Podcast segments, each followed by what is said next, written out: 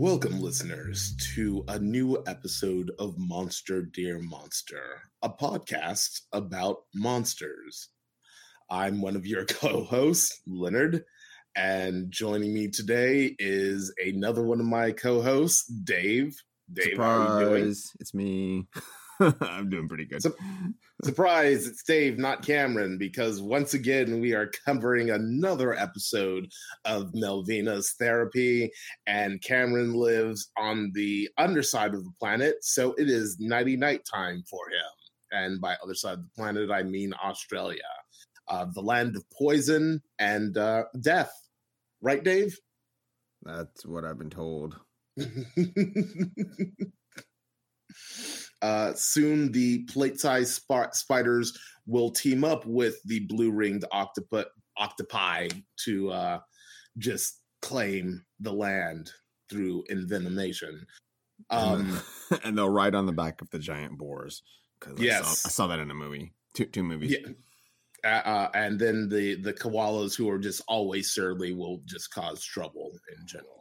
Mm-hmm, mm-hmm. Uh, uh, We are uh, we're going to make a, a slight deviation from our normal uh, uh, podcast routine today with our, our semi-annual Let's Cover News, because a, a really important bit of horror news dropped kind of late yesterday. Uh, Dave, you wanna you wanna talk about it a little bit? That's not me. That's that's a cat. That's my cat. I don't know where she is. She's having a time wherever she's at, or she's stuck somewhere. Um, yes, we have a. Um, I guess it's on Toonami. I don't remember where it's. Nope, airing. it's it's it's Was it it's airing on? it's it is airing on Toonami, Toonami but it's okay. being promoted through Adult Swim because they're basically interchangeable at this point. Uh, these days, I don't. Who, who can remember? um, but they there is an upcoming adaptation of more Junji Ito um, by Production I G this time, um, and this has the potential not to be like the last series that kind of utterly failed. Yep, um, that's right. Uh, Uzumaki is being adapted into a four-part limited run series for Toonami, uh, as Dave mentioned, by Production I G, um, and is being uh, scored by I always, always had it. There we go, Colin Stetson, who um, you might, whose work you might recognize if you've watched Hereditary. You know, that movie that we covered a while ago, uh, and was I, good. Good and, and was good, spooky, and spooky, and has uh, one of the most uncomfortable soundtracks um, I've I've I've ever heard. Also, I had no idea that those those noises were being made by a saxophone. So, uh, the more you know. uh, Kenny G, uh, Kenny G was there. Oh, the Kenny G and his magic, magic, his magic saxophone. His magic, Skills. his magic, like, like, like, clearly doesn't look like a saxophone, but is a saxophone saxophone. It's an alto sax, yeah. Um, yeah, and and he has those Uzumaki curls. oh, oh man, is Kenny G the source of the spiral? He may, may, may very, very well be. We've made him. Rele- the- we've made him relevant again. Uh, twenty, we, twenty we... years later, is he still? I think he's still alive. Oh yes, he's yes. Kenny G. is, he, is he performing? Yes, who knows? Yes, da- yes, Dave. Kenny G is in fact not dead. Have you seen him?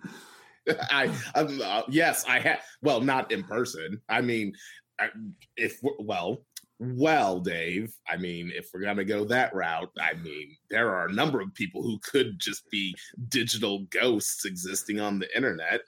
That's true. Technology uh, these days. Yep.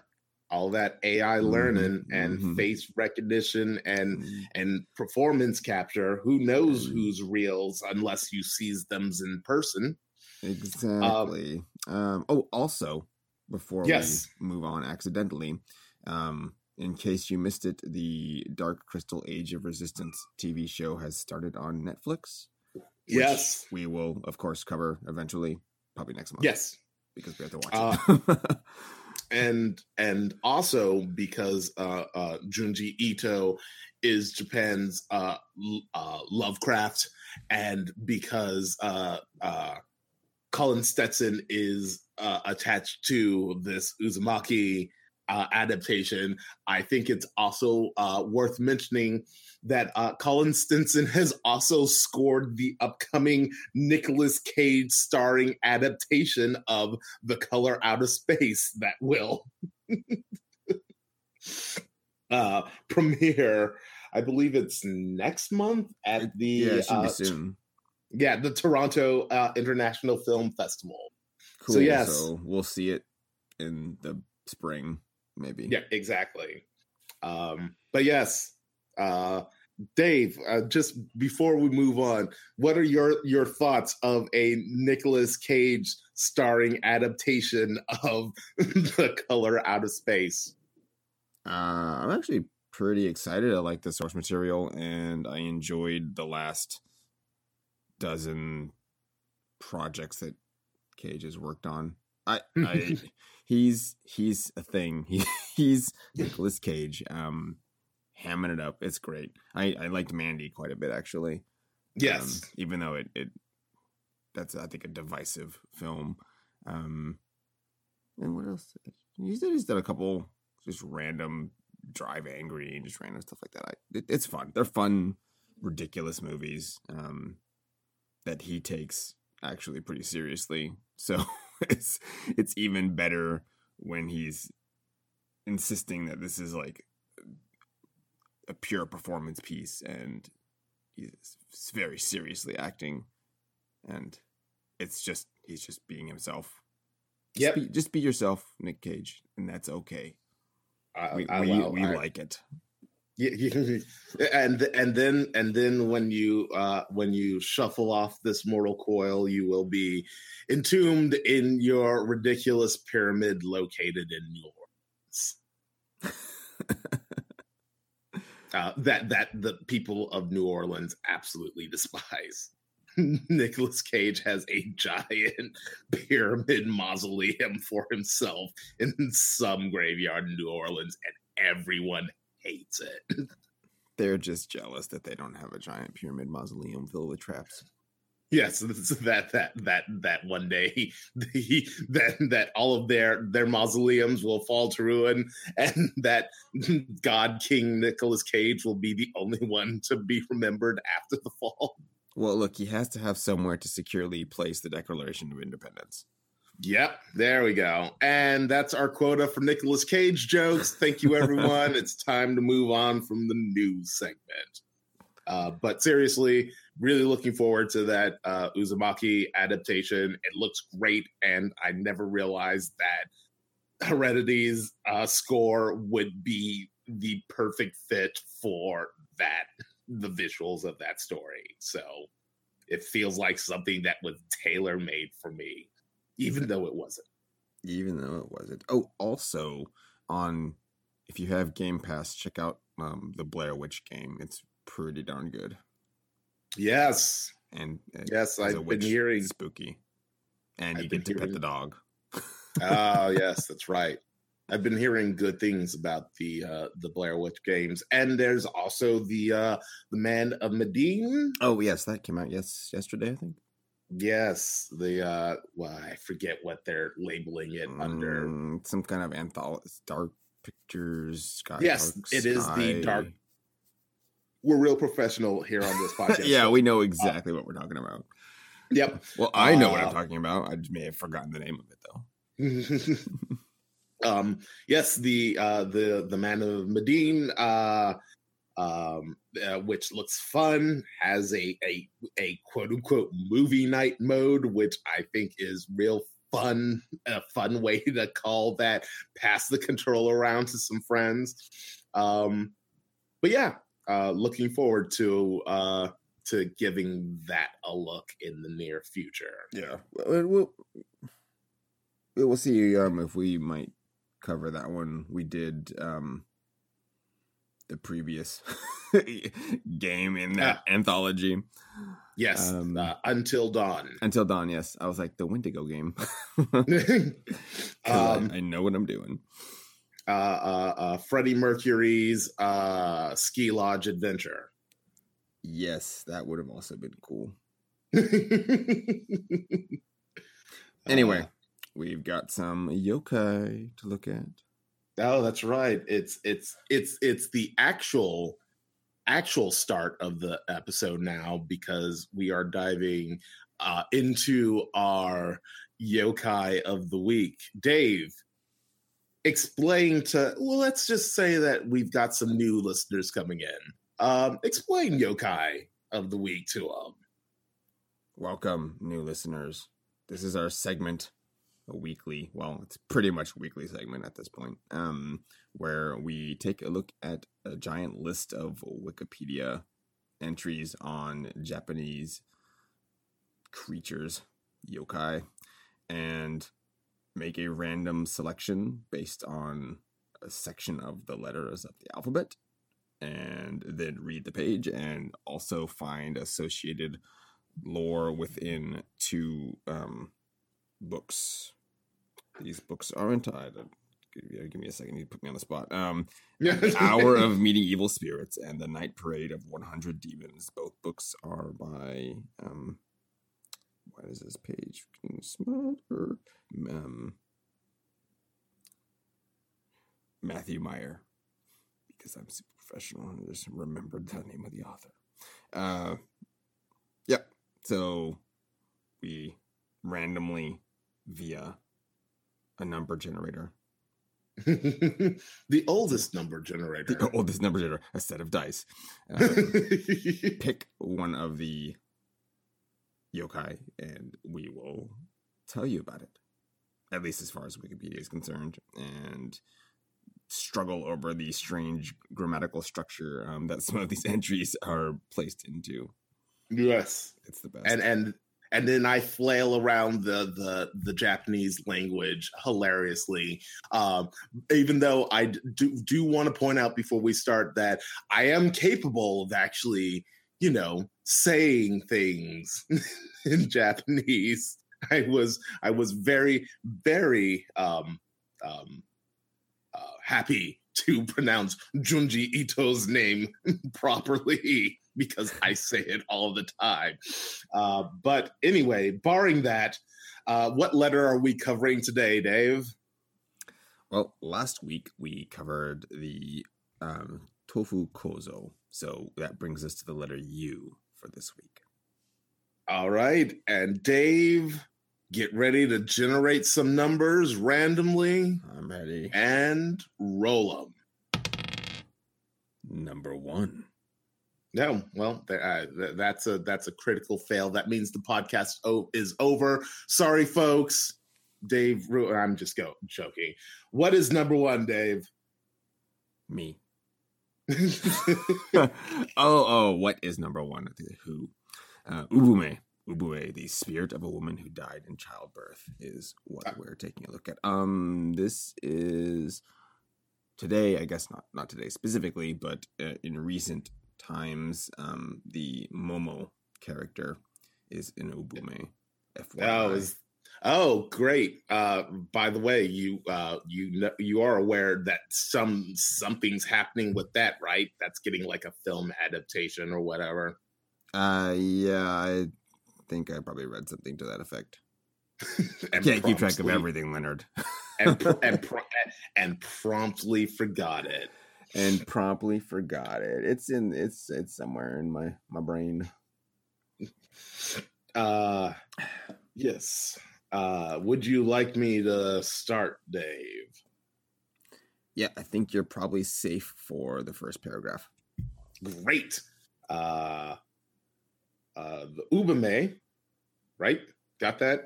I did. I did get that one right. Yeah, you're good. Okay. Ubume are Japanese yokai of pregnant women. They can also be written, something that I cannot pronounce or read, throughout folklore, folk stories, and literature. The identity and appearance of the Ubume varies. However, she is most commonly depicted as the spirit of a woman who has died during childbirth. Passersby will see her as a normal-looking woman carrying a baby. She will typically try to give the passerby her child, uh, then disappear. When the person goes to look at the child in the arms, they discover it is only a bundle of leaves or large or wait, leaves or a large rock. The idea that the pregnant woman who died, uh, wait, the idea that when the pregnant woman who died and get buried become Ubume has existed since ancient times, which is why it has been said that when a pregnant woman dies uh, postpartum, one ought to cut the fetus out of the abdomen and put it on the mother in a hug as they are buried. In some regions, if the fetus cannot be cut out, a doll will be placed uh, placed beside her. Sounds wonderful. Uh, yeah. The, the word you were unable to say because it's just in um, Chinese characters was uh, Ubume-tori. Ah. F Y I.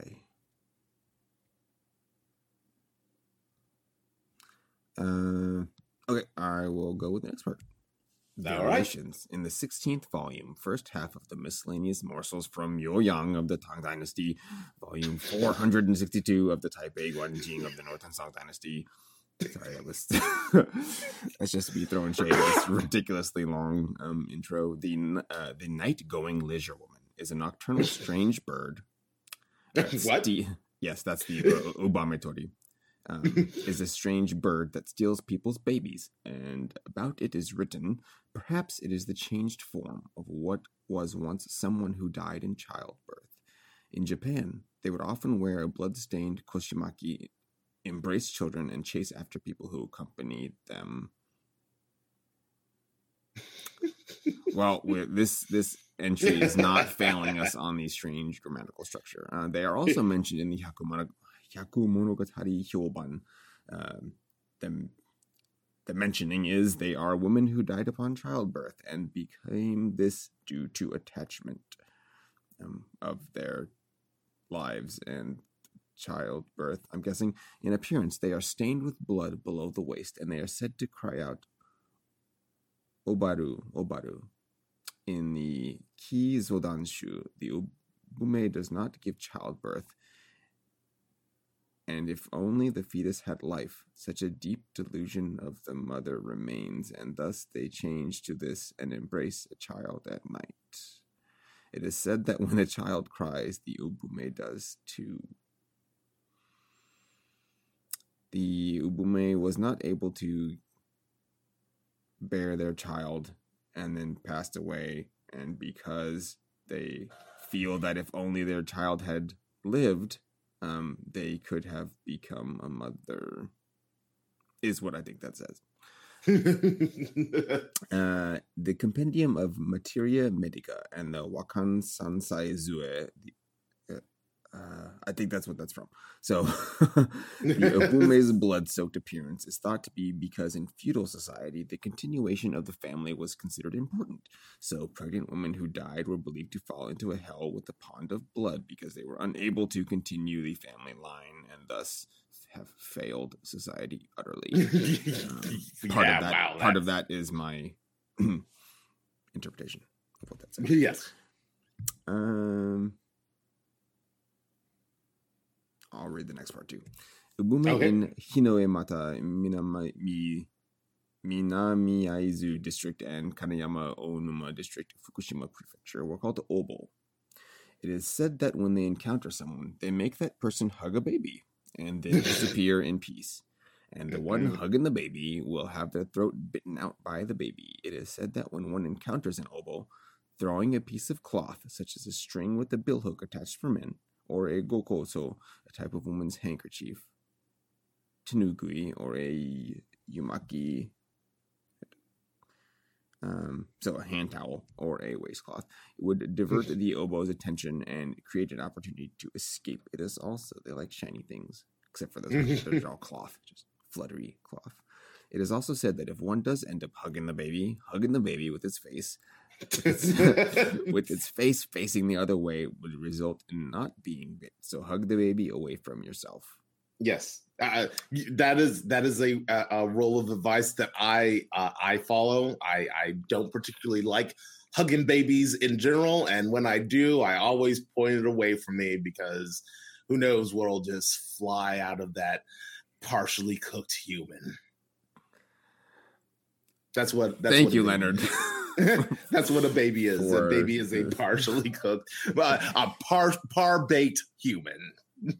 Don't at me on Twitter. You're gonna get added by somebody. I'm, I'm sure. gonna get um, so added. Also, the obo is like the ubu in ubume, originally a dialect term referring to newborns in Yanaizu Kawanuma district. There is a legend cons- centered on the obo, calling called the obo hugging kanon, and kanon is Kwanzeon or Kanzeon, um, thousand armed goddess of compassion. Yeah. Or God, or God of compassion, because it's uh, am, am, am, ambiguous. That's the wrong word, but it is either male or female, depending on the worshipping preference. Um, in the Nishimatsura district, Saga Prefecture, and the Miyamichi Miya, okay, they are also called ugume, and it's said that they appear at night, and they would make people embrace a baby at night. But when the dawn comes, They would general. It would generally be a rock, a stone tower, or a straw beater that you had embraced in the night. Okay, uh, a stone tower. Oh, okay. You know, um, I'm thinking West... that's a stack of stones. Yes, I was about to say. I was about to say. You know what? Given my w- Western sensibilities, I'm probably not considering an actual stack of stones that's about human height. And just was like, did they did did this yokai swaddle an entire tower? In, no, no. In... Stack of stones. Um, and they're in on Goshura Island. There in, near Kyushu, there is a boat ghost called Ugume. It's with U. Uh, in the Iki region, they are unme or ume, and they occur when a person dies, or when, sorry, when a young person dies, or when a woman dies from difficult childbirth, and they would sway back and forth before disappearing, having the appearance of a creepy blue light. Yeah, uh, ghost lights. Ghost lights are back. Um, you can read the next one. I think you'll be okay. Probably uh, okay. Uh, in the Ibaraki Prefecture, there are legends of a yokai called uh, Ubume-tori. Ubume-tori. That's the, excuse me. That's the first word that was in the original paragraph with no ah, explanation. Yes, Ubume-tori. Uh, and when uh, children go to g- dry their clothes at night, this uh, Ubume-tori would think of the child as their own and give some poisonous milk, because birds have some... milk. This has some similarities to has some some similarities mm. to a similar wrathful spirit called uh, Kokakuchō, and nowadays specializes uh, specializes uh, specialists infer that uh, Ibaraki Uh, Ibaraki's the Ubume-tori. That's just the, the the prefecture, the location. Ah, yes, uh, is the same as the uh, Cocoa Puffs bird, uh, and further. Okay. And furthermore, the Kokakuchō is theorized to be the changed form of a pregnant mother spirit. So it is said that this mysterious bird, see, uh, is considered the same as Ubume. And also the Ubume in Japanese legends is a bird that resembles the gull in appearance and vo- in appearance and voice. Uh, uh, and is said that they would land on the ground and shapeshift into a woman carrying a baby.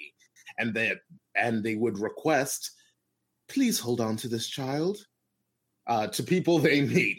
And those that flee would be cursed with chills and fever and eventually death uh, in the Iwaka, Iwaki uh, province, now Fukushima Prefecture, and uh, Miya, Miyagi Prefecture. It is said that Ryuto, an, an atmospheric ghost light said to be lit by a dragon spirit, would appear at beaches and try to come up on land. But it is said uh, that this is because the Ubume is carrying a Ryuto to shore uh, in Kitsumi, Kitsumi uh, district, uh, Nag- Nagano, Nagano Prefecture. Ubume are called whew, Yago-me-tori and are said to stop at clothes drying at night. And it's said that putting uh, and it is said that putting on those clothes would would result in dying before one's husband. So they're basically saying um, it's unacceptable to dry your clothes at night. Ah. Uh, because you get sick and die. Right. In, oh, but only in front of your husband. Or you'll die before your husband. I think I don't think that means in front of them. I think that means oh. before they die. Oh, I, I, I thus I, thus ruining your social standing and probably sending you into that bloody lake of fire. Yes, again. Wonderful social commentary. Wonderful. Mm. I'll read the next part. The yokai Ubume was conceived through various means of social and religious influence.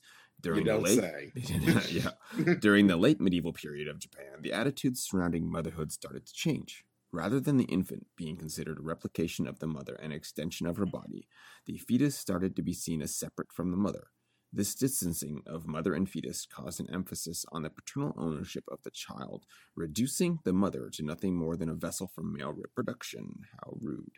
For a mother to die in childbirth or late pregnancy soon came to be considered a sin. The blame for the death of the unborn child being placed on the mother, who was, was in a sense responsible for the infant's death. Wow. Great.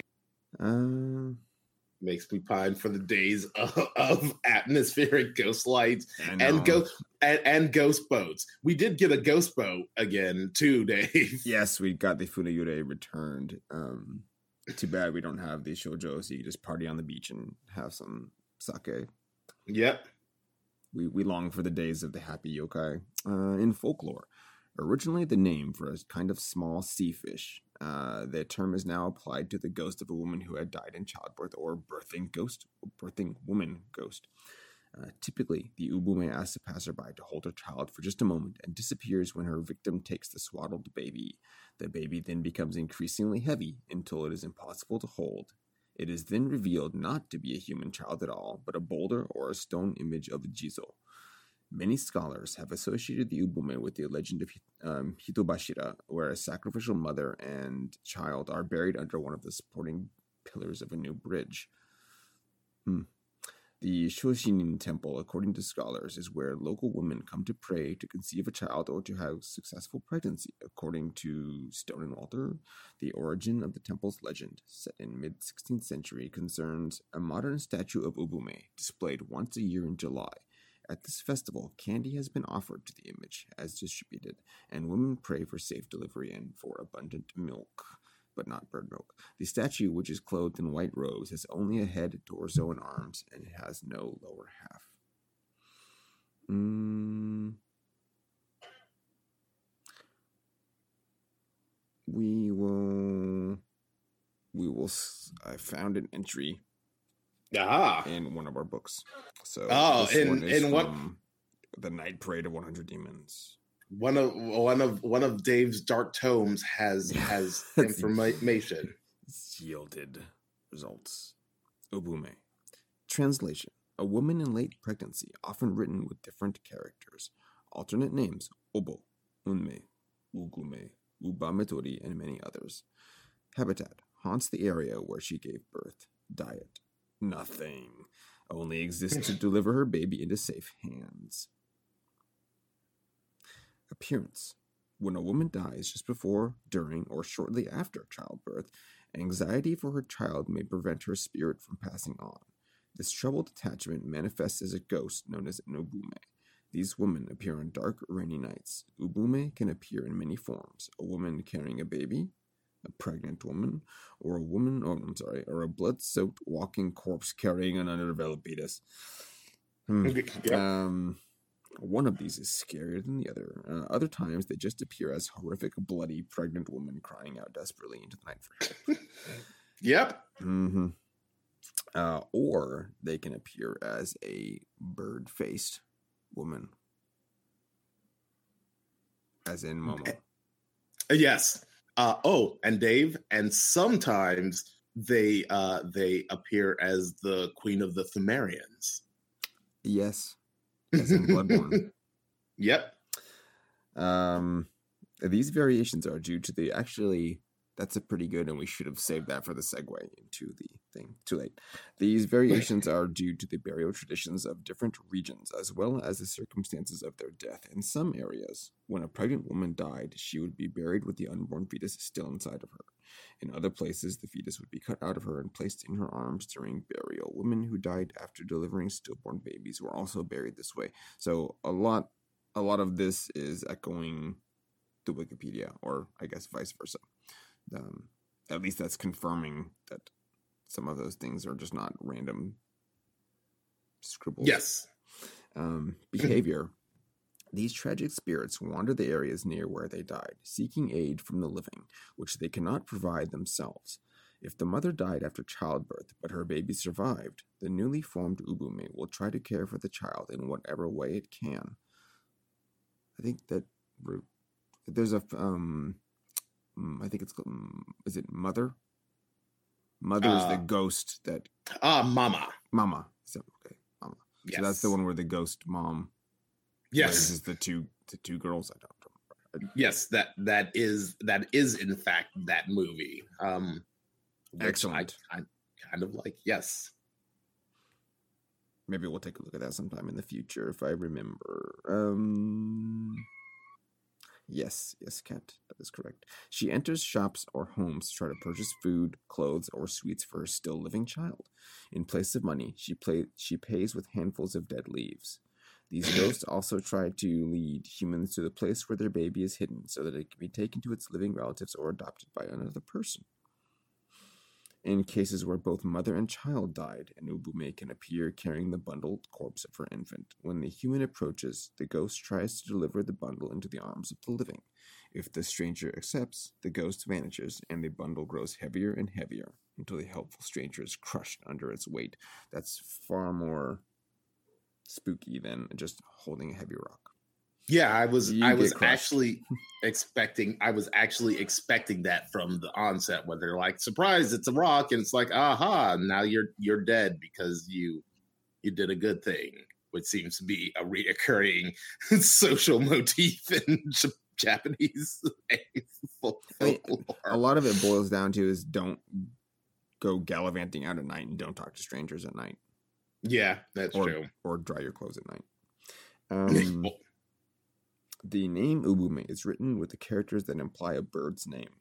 The literal translation of these characters is child-snatching bird, which is probably why Momo has the appearance she has. Um, some theories connected this spirit with another yokai called the Ubume-tori. This yokai is an evil bird which flies through the sky searching for clothing that has been left on the clothesline overnight. Ha! When it finds some, it smears its poisonous blood on the clothing. Shortly afterward, the owner of these clothes begins to develop shakes and convulsions, possibly leading to death. Ubume-tori are also blamed for snatching babies and taking them away into the night sky. Whether this bird is another form of the ghostly mother or a separate spirit with a similar name is not known. And the picture that included is, in fact, horrifying. Thank you for showing me this creepy picture. Okay, so that is the ubume. Uh, you might also recognize her from uh, her uh, appearance in New Londo as well, Dave. Yes, they do have babies with knives inside of them. It never ends.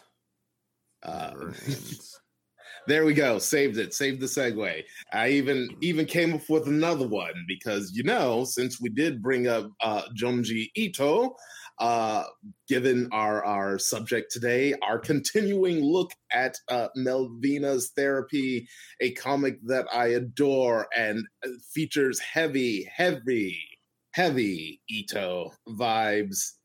There's your segment. We are moving on to uh, today's issue of Melvina's Therapy, which is the bloody Philly. Crow of Canehurst. Yep. You, oh, sorry. Yep. Filling gaps. Filling gaps. Which does also well also features like like a, a, a, a an artist fusion of like Eileen and the Bloody Crow of Canehurst. Yes. And a baby knife. Baby, baby. Oh, it's, just, that, it's just, it's just is, a butcher knife. It's not a baby knife. I was just like, is that a knife wielded by a baby? No, it's like, the knife made from babies. I don't know where I'm going with that. Um, just keep well, moving on. Moving on. Um, yes, we're back uh, to Melvina's Therapy. Uh, filling gaps. Uh, hey, guess what? This is a, actually a really important issue because there's a bunch of backstory for our our lovely, lovely evil Glenn Close Melvina. Um, however, I I I just uh, just want to start with with one thing. Uh, Cretaceous Park, Dave, yay or nay? Oh, totally, yes. This is the best. This is the, the great poster. I love it. Uh, yes, this issue uh, starts uh, with a a little girl, a little a little moppet, uh, being awoken by a thunderstorm and uh, discovering her mother and father horribly stabbed to death, slashed and stabbed to death by Eileen, the Bloody Crow of Canehurst. Um, it's actually kind of amazing how much it just looks like a Bloodborne created character. It, yes, it does. Aside from like a discount mask. Yes. Like it's the, the discount shop. Um, so this is the, uh, the Black Crow killer. Uh, yeah. Who um, even, who even gets a red herring, I felt. Yep. Later in the Yep. Uh, uh, yes, the uh, Black Crow killer um, seems to only target families, uh, kills the parents, and leaves the children orphans, um, completely unharmed except for the massive, horris- uh, horrific uh, psychological Trauma. Scars. Yep. yep. Um. Uh. So uh, this episode is interesting because it focuses, uh, uh, it uh, places a, a large amount of attention on uh, two characters uh, from a previous episode. That would be Ziggy and Beatrice from, I man, Spiders I am Mars. Not. A, I know I wanted to remember the issue, and I just realized that I had no. Oh, yeah, I have no idea either. I'm just referencing Bowie. Because oh, yes, of course. Clearly Ziggy Stardust. Well, not only that, but he's also a JoJo character because he's got a star on his body. Because he's, he's got a Stardust. He's got a he's got a he's got a he's got a, he's got a star he's got a star birthmark. Okay, and sorry, so, he's he's Hisoka from Hunter x Hunter. I mean, Hunter, Hunter, Hunter, Hunter. There's no X in there. Hunter, Hunter. Sorry, I ruined it. ruined it. Uh, oh, or or he could literally just be all of those references. He could uh, be. And my favorite thing is it's is is the star really there? Is it a tattoo? What is it? He has it when he's I, a child. It's so confusing. That's that's sticker? why. That's why I'm going with the idea that he's that he's a JoJo character because all of the well, m- most of the Jo stars have a star shaped birthmark on their body, um, and I am one hundred percent convinced that that is in fact a birthmark. We're gonna have to well, there is a um a YouTube channel. It should still be up. Um, A. Rasen, the author of Melvina's Therapy, had put it up to answer questions from um the Patreon and other readers of the comic, and I would say we can check and see if it's on there. Or yep. The easiest thing is actually just directly asking the author on Twitter, which maybe we'll do that. You mean you mean the author that that that loves when we talk about it, talk about his work, and and listens and, to and the show. Talk, yes, and hello, re, and, re, and re, and retweets our episodes. Yes, it's quid pro quo, Clarice. Uh, so uh, Beatrice is like, nah, not in it for this serial killer life. Please turn off the T V. Uh, has uh, a, a conversation with Ziggy, um, and she's like, hey, you know how I told you that, like, my old patient uh, who was uh, who I was got real close to and had to stop uh, treating, he uh, he he went to somebody. Well, surprise, it's Melvina, you know, the lady from the Claritin ad at the at the retreat, uh, and and the and, personal trainer of. I don't remember his name. Gurr? Yes, Gurr? Yes, Gurr. I almost said Clarence for some reason. No, Gurr is a much more memorable name. Our puppet mask man. Yep. Our big, our big porcelain face creepo. Um, porcelain face creepo. Uh, hey, guess what? You want to know? You want to know how I'm? I'm? I'm a an eighties kid because I just said the word creepo. Um, that's not in the vernacular. Nope, it is oh, certainly it's in, not. It's in mine. I don't understand. well, well, oh wait, maybe are. I'm an eighties kid too. You you are in fact an eighties kid too. Dang it! Which actually, I took a sneak peek at the first page of the next arc. Mm-hmm. It has Teddy Ruxpin. Of course, it does. Teddy Ruxpin. He's back. New Teddy. And, and he's, uh, hey, he's, guess what? He's just as creepy as I thought he was going to be. Yeah, and but real, you know I, I what? had one in real life. I did not have a Teddy Ruxpin. I got a Grandpa Time. It was literally a big plastic clock, kind of uh, uh, shaped like Cogsworth from Beauty and the Beast. Yeah, uh, straight up like hands are the mustache, and it had a tape player in it, and it. It would uh, play uh, bedtime stories at a specific time uh, to tell the kids go to bed, and then also had an alarm clock that I distinctly remember because it would always stay. It would always start off with the dream train's pulling into the station. It's time to wake up, and I'm like, oh yeah, that's right. That's why I had a ton of train-related nightmares as as a child. Yeah, I had the Teddy Ruxpin, and this is our, our wonderful aside. Um, yep, uh, I may have told this story before. I did. I may have. I don't know. But uh, if I have not, and you haven't heard it, uh, then the story goes as like this. Um, the for those readers not familiar with Teddy Ruxpin, um, is a doll with a tape player in it, and you could well you could put in.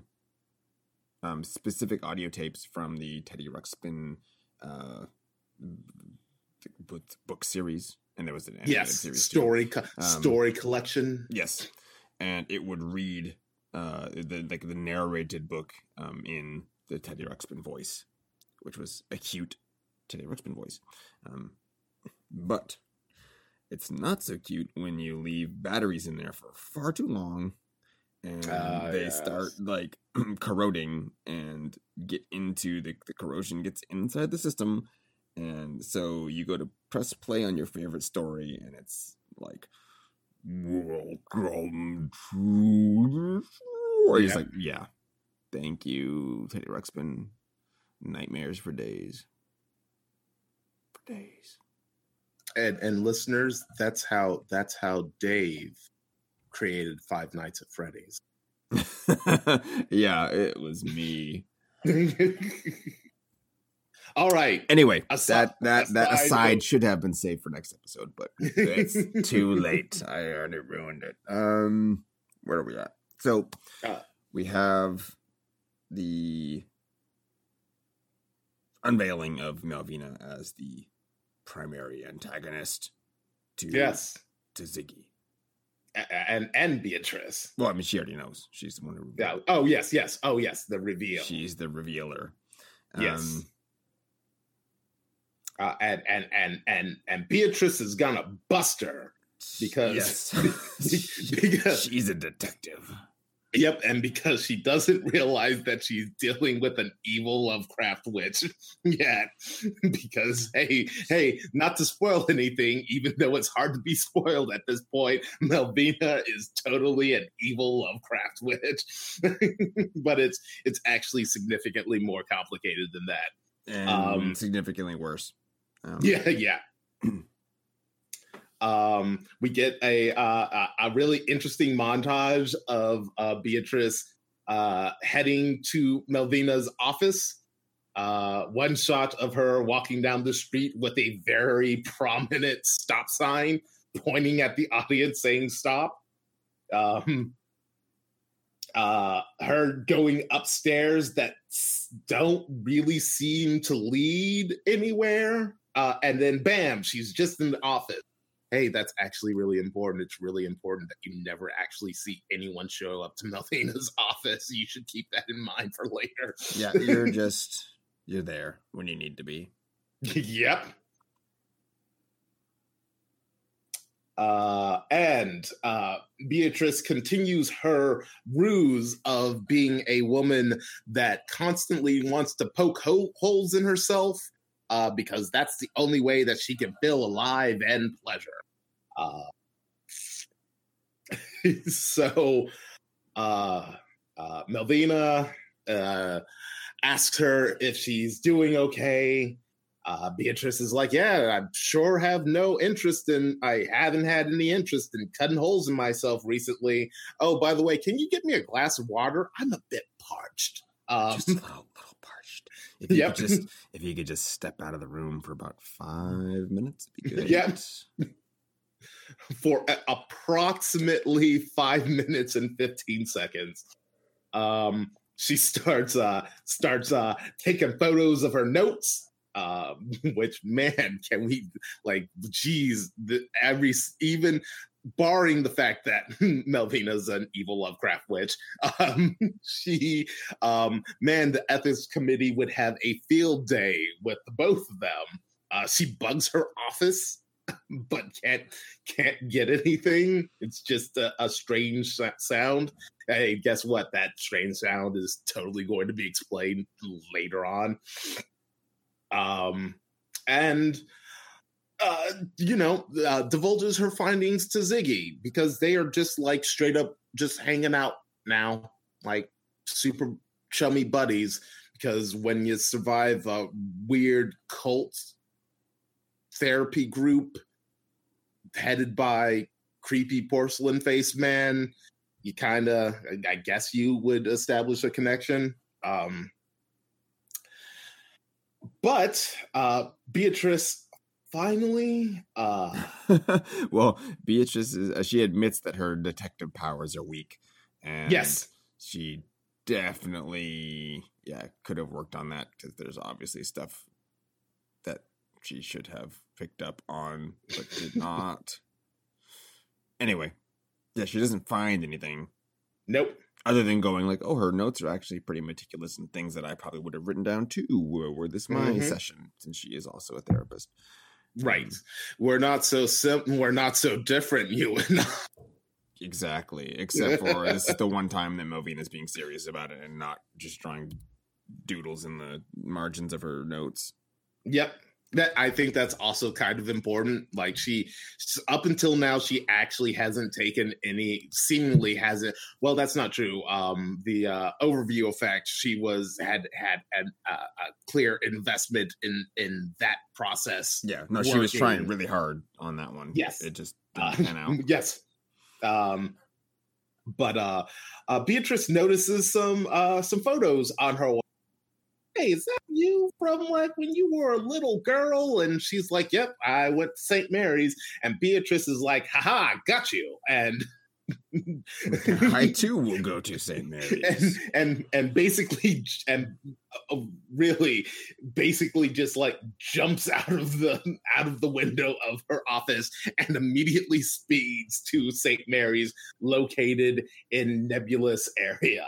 Um, uh, I really I, I like I really kind of like the focus that. Uh, that the the series takes at this point, where it becomes this um this antagonistic relationship between two therapists, because one's evil and one's just kind of flawed, uh but you know, once again, we're not so different, you and I. um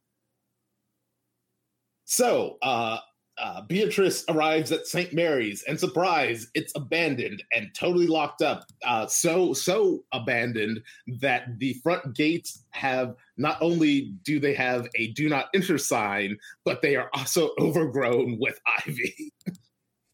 Yeah, it's it's uh, been it's been there a while. Yep, uh, and it's raining, uh, as you do. Uh, it's really so. Here's the thing that I, I really kind of find interesting about this is uh, it's clear that Beatrice and Ziggy live in a huge metropolitan area, uh, and the moment uh, she goes to wherever Saint Mary's is located, he's like in in like an Italian medieval town, like the the buildings. And the and the look of the area are distinctly like European and old. Yeah, and, and that's normal, I would say, for most of Europe. Yes, like the, the um, you'll have a modern city, and as soon as you step out of that, it turns into just like little villages and or ruined areas. I don't I don't mean ruined. Um, they're just and um, what's the word? Historic, like historic. Yes. Uh, areas. Uh, and and Beatrice uh, runs uh, is uh, finds finds an inn uh, to to escape the rain. Uh, Betty's inn, who I can only assume is the the front clerk, uh, a, a the happiest woman I've seen in this entire series. Uh, a, a, like legitimately, just a just a, a big. smiling, round-faced lady that uh, that that that is kind of a joy to to uh, witness in this series that's been so morose. Uh, and she uh, she tells Beatrice a bunch of stuff, in, including that everybody but her are gossips, uh, which is one of my favorite details. And that, but, li- um, but listen to me talk to you about everyone yep. else. Yeah. Um, Oh, and don't mind the rain. It just rains all the time. Yeah. It. It. Hey, guess what? It just rains all here. Get used to it. Um, and uh, tells her that there's only one person from those days, those long, long days where Melvina was a, a young woman uh, who is alive and could tell her, uh, uh, tell Beatrice about Melvina, uh, but she's unreliable. Uh, and and she tells her, uh, uh, one more thing. When I meet someone, I can see right through them. And I know that woman is not to be trusted. Don't forget that. Uh, and Beatrice, uh, the next day, yeah, that sounds great. I'll remember yep. that. Yeah. But not. Uh, the next day, Beatrice uh, arrives at Oh, what a Grethel. Man, an unfortunate name, by the way. Uh, Grethel, uh, Grethel's home. Uh, Grethel is uh, is an is an older lady wearing uh, dark glasses, um, clearly clearly blind, uh, but uh, was Melvina's best friend. You know, the the the girl that didn't stick up or protect her at all, and was just like, you should stand up to them. Uh, uh, in in the previous episode, whose name escapes me, and that's going to bug me until I eventually look it up. It's the horrible episode. We don't. Yes. We don't like that one. I mean, we like that nope. one, but it was it was pretty dark. Yes. Uh Uh, Grethel uh, uh, asks, uh, Beatrice is just like, hey, I'd like to ask you about you know. And Grethel's like, yeah, sure. You know what? You know, nobody comes to talk to me, so ah, let me just tell you everything that happened in excruciating detail. Um, so we go back uh, back in time. Yes, back to that episode. Do you? And wanna, it gives a, it you... gives a neat little synopsis of what happened in the aftermath. Um, yes, it's. It's pertinent information in as far as we see what became of everyone that kind of interacted with Melvina, or I guess yes. everyone that Melvina interacted with. It ended poorly for everyone, as you could not tell by everyone having probably died or somehow just being not around anymore in that town after um, after the incident yep. had occurred. And this was, it's got to be like, what do you think, sixty years ago? At, at the very least. Uh, yes, because she's... It's, t- it's tough to tell because Melvina aged more gracefully than... Um, than uh, Gre- Gret- Grethel. Grethel. She looks far older. Then, yes, she did age uh, more gracefully than the McGriddle. Um, wow. Wow. So we... we we. find out that the school well did eventually find the the two um twins that were tortured to death. Yep. Um, and then the blame was placed on our uh our buddy little Billy mustache, Billy with a little mustache. Yes. Um it does go to explain that uh he he was Uh, it's not um, maybe developmentally challenged. I don't know what to, it's Devel- like. He just had. Uh, he, he was. What was he saying? He's very like impressionable. Yes, impressionable. There's there's a, there's a there's a uh, a an implication of of being developmentally disabled. It's unclear exactly, yeah, it, but, it, it, but it does a lot make of stuff's implied. Yeah, it does make it a little bit more concrete than it was in the um, the previous episode. Right, we had to, we had to guess on that just based on his behavior. Exactly, um, but this made this made it a little bit more clear. Um, saying that he's definitely an unfortunate victim, as was everyone else in this whole charade. No, not charade. Um, this whole debacle. Uh, yes. Uh. uh Definitely less so than the two twin girls that were horrible little girls. Yeah. But they, I mean, no one, no one needed to end up the way. Well, no one in any of this series needs to end up the way they do. It's, it's all, yep. it's all horrible. Um. Okay, so we get uh, Grethel's um because we're getting this from her point of view, and yes. she kind of. shows how Melvina changed after the incident, and they're they're not being subtle at all, saying that she's a um a Russian nesting doll, the Matryoshka yes. doll, saying that when when her outer self broke due to the bullying she was receiving, um she she transformed, not unlike a beautiful butterfly, mm-hmm. um, and it became something else. But that was already like there, right? It, it yes, it was something that had been developing inside of her. Mel yeah. was it's like a something, re- something regardless, and that was just the the catalyst that woke it up sooner, probably. Right. Uh A chrysalis, a yes. beautiful, a beautiful butterfly, uh, beautiful which a- angry butterfly, which actually kind of makes the uh, Return to Morio uh, uh, creature slightly more interesting in its connection to Melvina, because it is distinctly ex- uh, insectoid uh, when you see it represented in the comic. But you know. Yeah, that's just me doing some shop.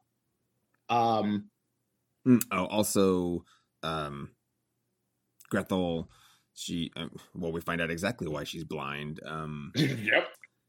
Yes, if if thine own eye offendeth, pluck it, it out. I believe is something similar to the saying. So Melvina is adept um, at enticing, enticing, inciting people to do things that they would not normally do, but uh, had considered. Yes.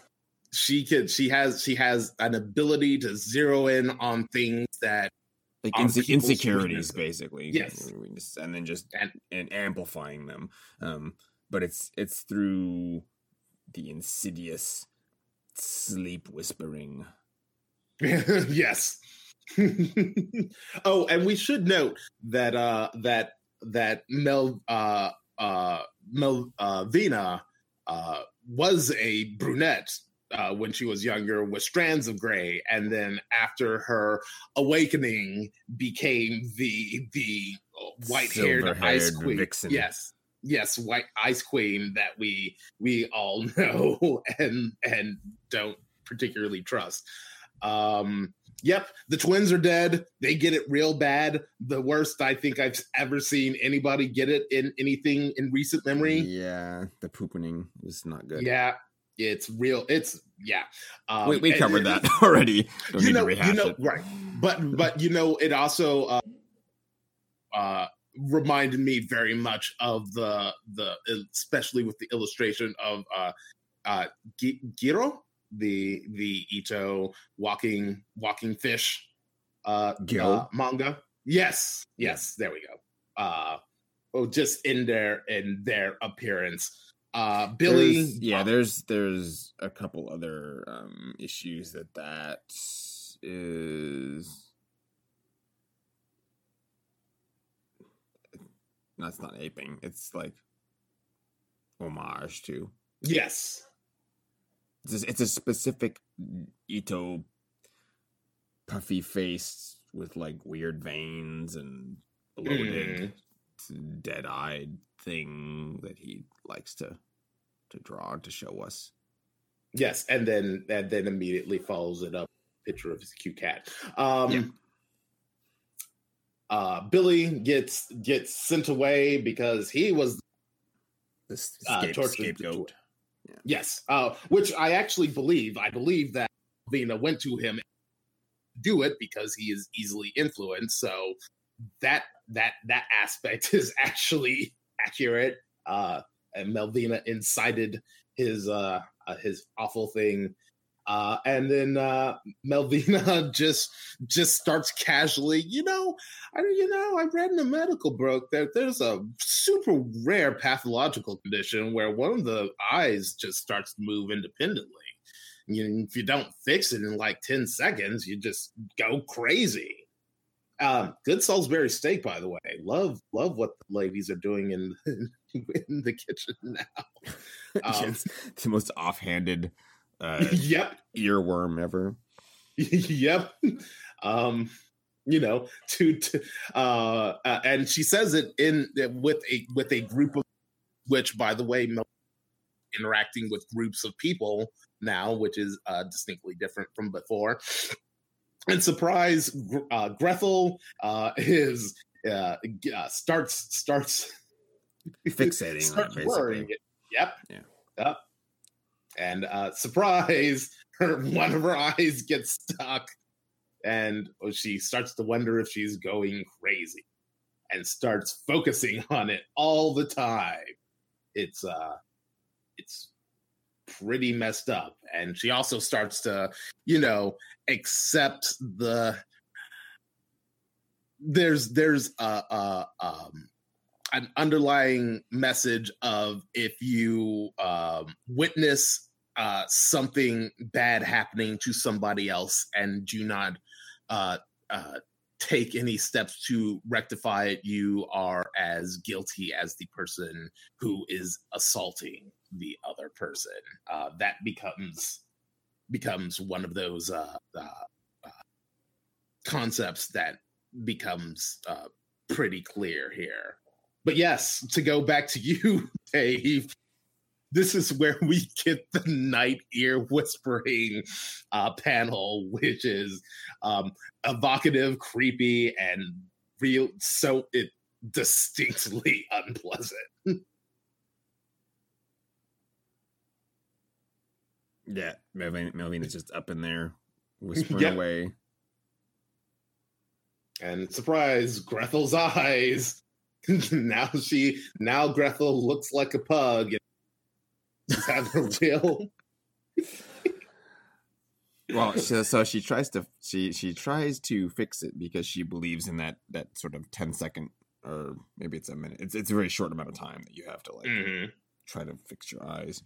Um, she's just trying really hard. It's not working. So she finds a permanent solution. Um, yep. And just pops them all eyeballs right out of her head. Yep. And somehow didn't bleed to death. I don't know. Um, yeah, it's, well, it's definitely spooky. She's sitting there, um, uh, bloodborne it up, looking for her eyes. Yep. She's, she's not looking for her eyes. She has them in her hand. Um, she's, yeah, she, she, she's, she's, uh, she's less a Wilhelm and, and more, uh, uh, uh, uh Witch of Hemwick. Um, And uh, it, it solves the, the wandering eye problem. Um, yes. Permanently. Um, there's also, uh, she also goes on to just, like, really awful, weird, tragic stuff started happening at the school, you know, after, after, while I was ho- hospitalized, after I ripped my eyes out, uh, the, the, the record player starts, starts doing some weird stuff. Students are just standing on desks. They're uh, murdering teachers in the hall, seemingly. That's that seems to be the implication with that, with that with that shot. I actually really kind of love it because it is so. Um, it, it it's just the it's just a teacher running down the hallway from something horrible that is quickly catching up to her, and it is it is never established or addressed what it is or what happens. Um, Other than things just go real bad, real, real, real fast. Yeah, they had a, a guest author at the at the school. Sutter Kane showed up, read his read, yep. read a little bit of his book, and uh, things oh, just kind of went south. There we go. Did I ever tell you my favorite color is blue? And that's our that's our deep cuts, folks. Yep. You you should really watch In the Mouth of Madness. You should. Good movie. Sam Neill's there. It's great. Yep. Um. So that's basically the the downfall of the um, the boarding school, Saint Mary's. Yes. Saint Mary's, and um, the end of the tale that uh, Grethel is telling to uh, Beatrice. Uh, mm-hmm. So Beatrice takes her leave. Um, well, armed, well with, at, armed with this new knowledge that doesn't actually help her. Yes, but uh, that's uh, that's that's um, after you know um, Grethel is like, and that's the end of my six-hour story. By the way, why do you want to know so much about Melvina? Beatrice is like, I'm gonna bring her down, and Grethel's like, what? Excuse me. What? You lied to me, person that I didn't ask any questions. You've been uh, into you've been to that office. It's, it's yes. Not good. Get out of my uh, house. Get out. Yes, get out of my house. Uh, and and she does, and then uh, uh, uh, Beatrice uh, Beatrice immediately calls Ziggy because you know they're B F Fs. Um, And heads home. Uh, only and and and then then we get uh, we get uh, uh, some some some Melvina. Uh, uh, Grethel's radio uh, starts uh, starts acting up. Uh, uh, there's an ominous shadow. The the there's a chill in the air. You can see her her breath and. Grethel says, I, please, you gotta believe me. I didn't I didn't intend to tell her your incredibly awful origin story and cut to black. I didn't tell her anything important. Except, ex- except for like your entire, you know, motive and, and way of thinking and blah, blah, blah. And the fact that you've seemingly been doing this for like six decades. So, you know, nothing. It's cool. It's cool, all cool. cool. Uh, let's see. And do you uh, wanna wanna finish this off, Dave? Sure. Uh, well, I may be temporarily out of order. Um, Beatrice meets up with Ziggy, and then they meet up with two other friends. Um, I don't think it says who those friends are, but uh, nope. One of the dudes, or that not, not one of the dudes. It's a it's a guy and a girl uh, that are in a cafe, and um, the guy. Or it's, I'll just call him Mister Red Herring because he has a, a t- giant crow uh, on his shirt. yeah. Um, and they're just having a chat. Um, Beatrice eventually leaves. Apparently found that um, crow gentleman um, attractive uh, because she occupies herself for a little while. Um, yep.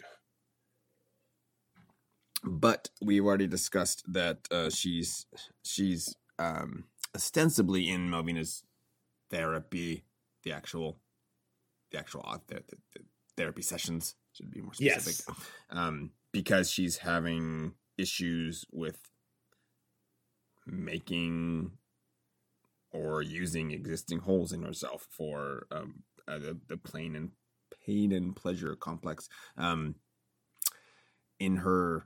In her activities, her her daydream activities, um, she ends up puncturing or like severely wounding her, her belly button. Yes, on on accident. Like she, it's it's on purpose, but she doesn't realize that's what she's doing. Um, yep. And now uh, things start kind of ramping up, and she's uh, she's actually developed the disorder that she was just kind of faking. Um, exactly. With Melvina, where yep. to, to the point where she's like, it's not even just her. I think she's looking at other people and their mouths and um, seeing, uh, uh, is it trip, tryptophobia? Trypto- it's the one where like holes are in way too many holes and things that shouldn't be there. So she's oh. seeing people on the street with like this weird sort of honeycomb looking things on their face. Yeah, uh, it's it's gross. Um, and she, she, she, she's she's seeing a, a therapist herself, another one, right? Um, and during the like the session, she rips off of her um she rips off her eyebrow piercing and is like mm-hmm. trying to fiddle with it, but doesn't know she's doing that. Um. And more disturbingly, when she goes to look in the mirror and see the damage she's done, it's like the the piercing hole is talking to her. Um, yep. Enticing uh, further damage um, by way of palpitation. Uh, it's all it's it's all lovingly rendered in the art style. Um, it's horrific. Yep. So... Uh, armed with that, and um I think at that point she goes back to no oh but so that's, first uh... first we get um oh right that's happening so she's she's trying to get a hold of Ziggy uh y- to, to yes. tell him that something's gone horribly wrong and she's she's being cursed or something by Melvina. She so when she goes to the I don't think it's a therapist, I think it's a regular doctor, because Um, she's checking to see if she's been drugged. That's what it was. Uh, are we are we are we also going to be covering Crow this week, Dave? What? Sorry, you dropped out. I oh, I was saying, are we also going to be covering Crow? It's, it's hilariously cutting you out every time you like try. Okay, how about am I am I am I am I good? Yeah, it's there. Okay, Are we covering the Black Crow this the the next issue? Yeah, it's it's it's it's this one. That's the part where she's looking for um she's trying to get a hold of uh Ziggy. Okay. So we're doing two. We're doing a twofer this week. Was it was it to, oh, I I read this all as one thing. Yep. So I didn't realize there was a break in the um I, I obviously wasn't reading this on the main site because mine it was just it was just one whole... one continuous horrible stream of consciousness. Yeah, it just kept going and, until it hit the end of the arc. Well, well, listeners. So we're hey, going to be covering you, the other part too. That's right. You've you've gotten you've gotten a sneak peek into our next episode of Monster, Dear Monster, where we talk about Melvina's Therapy. That's why I was just like I was just like, wait, are we? Did I did I miss the part where we were doing two? Oh God, we're doing two. That's oh no. Uh,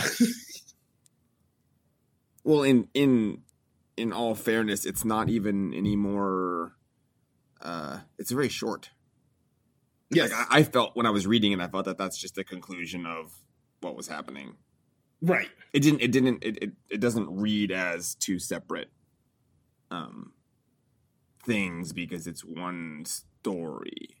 Yes, it's what it is one entire arc. Um, yeah. I mean, if you want, we can we'll, cover it. We'll just cover it because it's literally going to take like five minutes. I don't. If yeah. That, um, I'll just actually summarize it quickly. So, uh, Beatrice is looking to meet up with Ziggy to tell him what she's found out. Yep. Um, in doing so, she comes back home and the house is unex- it's, I mean, inexplicably flooded. A uh, sink was left on and it's flooding their rooms. I mean, their little house. Uh, so she goes into Ziggy's room to, to save his belongings, to make sure nothing's like ruined. And uh, what she finds is a, a satchel, like a little mm-hmm. day pack thing under the bed. Opens it up and lo and behold, it is the outfit of the Bloody Crow of Kanehurst. Yep. In a bag. Surprise. Surprise. Ziggy, Ziggy was the Black Crow the entire time. And it was not the guy with the crow shirt. Yeah. That, that guy just liked crow shirts. Yep. Hey, I can relate. Mm-hmm, mm-hmm. So it, it basically cuts back and gives, or I think Ziggy shows up. And I don't remember if he tells it. Uh, What it boils down to is Ziggy. So this is the part where, where Beatrice, his, her detective work has failed her. Um, yep. If she was at the retreat uh, where they met, because Melvina recommended Gur as the counsel, the, the, this counsel therapy to do. Uh, yep. It would imply that the other members of that thing also came through recommendation, one way or the other. Uh, because yep. because Gur is um, a protege of Melvina. Ziggy was no exception to this rule and had previously encountered Melvina and was recommended to that, that therapy session um, retreat as well.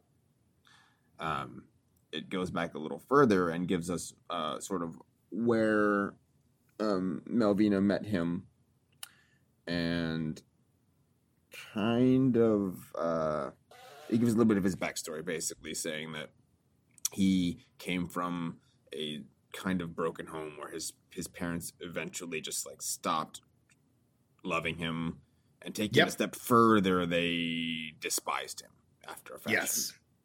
Um it's all it's very melodramatic, uh, but it's necessary for his character, and that's the point where we see him as a child with the Ziggy Stardust um star on his face still.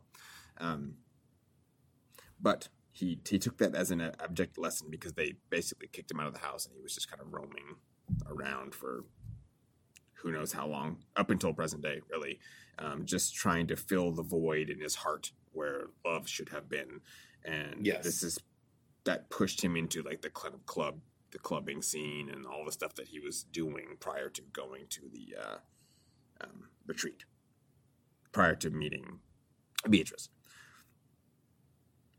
He builds like a resentment um, in his heart toward uh, not just his parents, but parents and really love in general.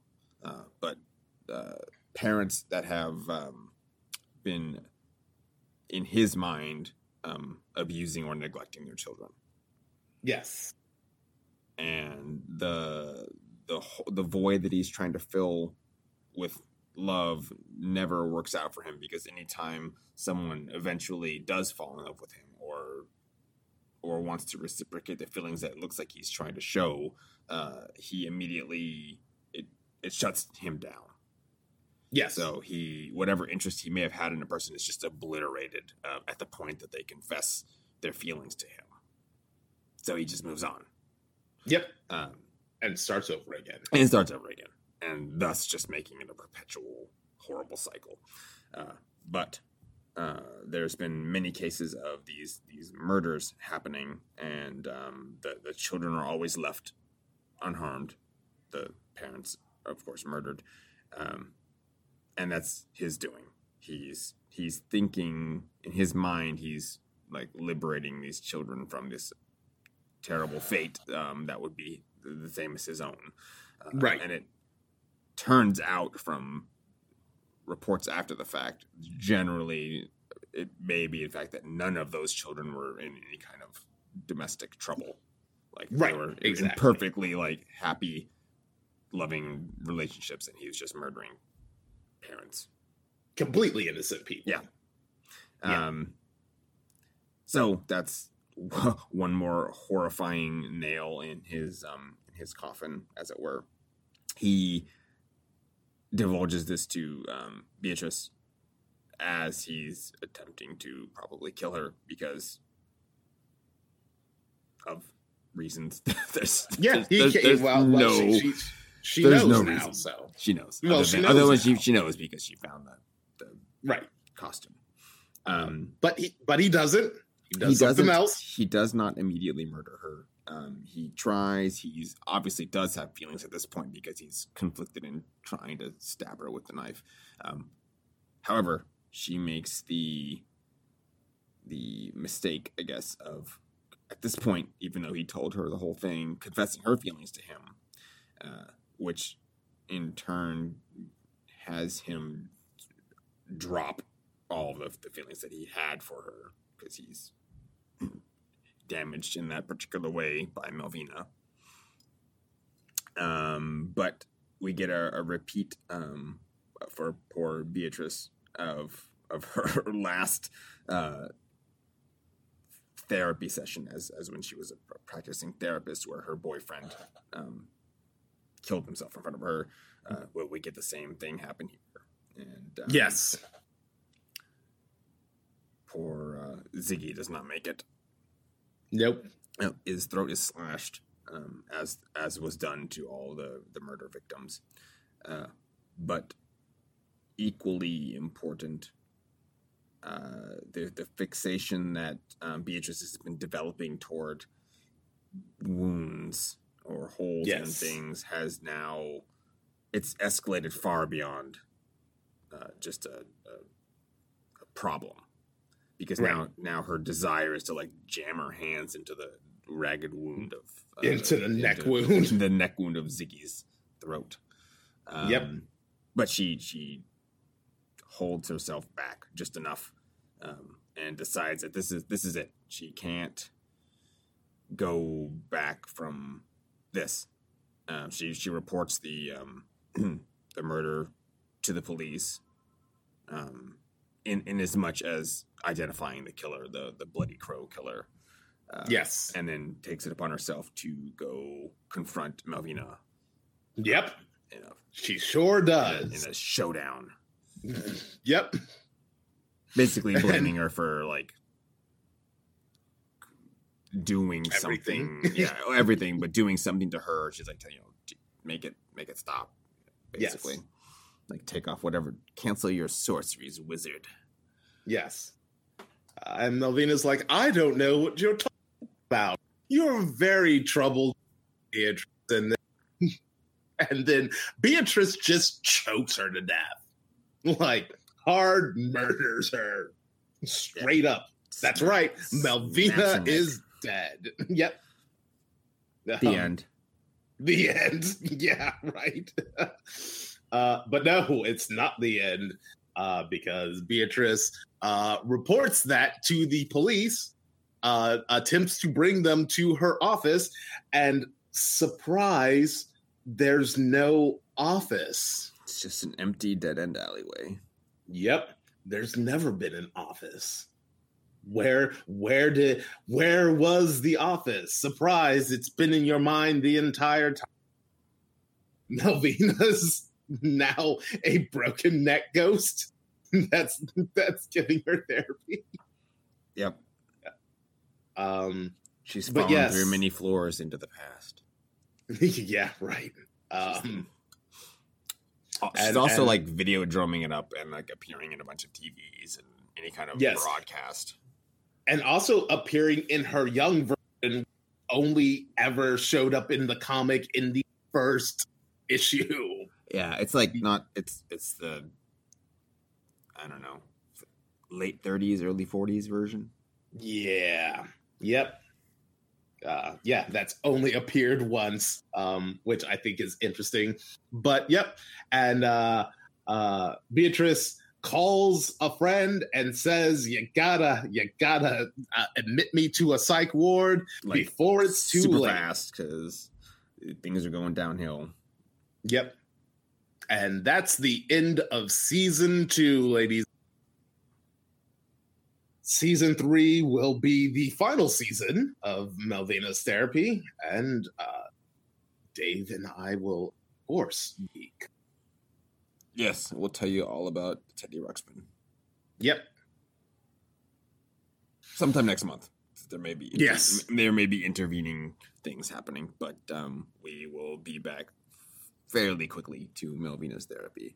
Yeah, just, that's right. Just not as fast as previous. Yeah, and you know, this is a good good place to end because you know there there should be a break between seasons. Yeah. Give you time um, to digest and, and catch up if you were behind somehow. Yes. Um, hey, guess what? We still really like this comic because it's really good. Surprise. Ding, ding, ding. Yeah. Um, which is why we continue to cover it. Yeah, e- even if this like this, this particular um, issue had less less to do with any kind of monsters. Um, however, the, thematically, it's um, still... whole whole wholly appropriate. Yes. And and hey Dave, the the the, the true monsters are human. All along. Bet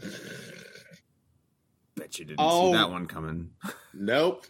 You'll you'll never see it coming. Um All right, that's gonna do it for this this I was going to say this issue. This issue of Monster, Dear Monster. Oh, that'd be great if we just ended the if we ended the podcast and then it just freeze frames and it's just oh we're just in an uh, uh, an fish. issue of Creepshow. Oh, okay. I was gonna say a fishbowl. uh, that's gonna do it for this episode of Monster, Dear Monster. Thank you all as always for joining us. Uh, Dave, where can people find you online? You can find me on Twitter at sentient underscore plus. Yes, you can. Uh, he's been lifting heavy things and rucking and, and destroying Firelink Shrine. You should really check it out. He, he's a man of excitement. And I just got to stay busy. Gotta stay busy. Uh, and um, as uh, as uh, for our absentee, our little lost lamb, our little Cameron, uh, you can find him at Twitter at uh, whoa, ooh, Dave, take it because I always forget Cameron's handle. I'm gonna tell him you forgot. Uh, it's night underscore twitten. That's night without a K. And uh, lastly. Uh, you can find me at uh, on Twitter at Doctor Faust is Dead. You can also find me on YouTube at Doctor Faust is Dead. And if you've somehow managed to listen to this episode uh, uh, today, specifically August thirty-first, twenty nineteen, dating this dating this episode, you can also find me later today, uh, P- Pacific Standard Time, on Twitch T V, where I will be uh, grabbing some video cap streaming, some video capture of me Uh, playing some Hollow Knight for an upcoming video, and doing a first impression stream of Control, the game that I've been waiting for for over a year and has been sitting on my table uh, since Tuesday, and I haven't touched because I'm a good boy and I want to provide a good show for all of you. Uh, wow, I just shill, just shill myself. Anyway... Thank you, everybody, for joining us. We really appreciate uh, um, all of the listeners, all of the uh, encouragement. And, uh, hey, I'm going to put out a call again. We really like mail. We would love to hear from from all of you about uh, all of the weird, goofy, monster, hammer horror, Lovecraft witches that we talk about. So, Dave, where can listeners send us mail so we can read some? It would be at monster dear monster dear monster at gmail dot com. That's right, monster dear monster at gmail. Please send us some mail because we love hearing. All right, that's gonna do it for Dave, me, Cameron, Ghost Cameron. We're signing off and saying bye bye, everyone. Bye-bye. We'll see you all next week and back with some hammer horror courtesy of adaptations of Carmilla. More vampires. More vampires. Vamp- vampires it is. Twins even. All yep. Right, guys. We will talk at you next time. Later. Bye-bye.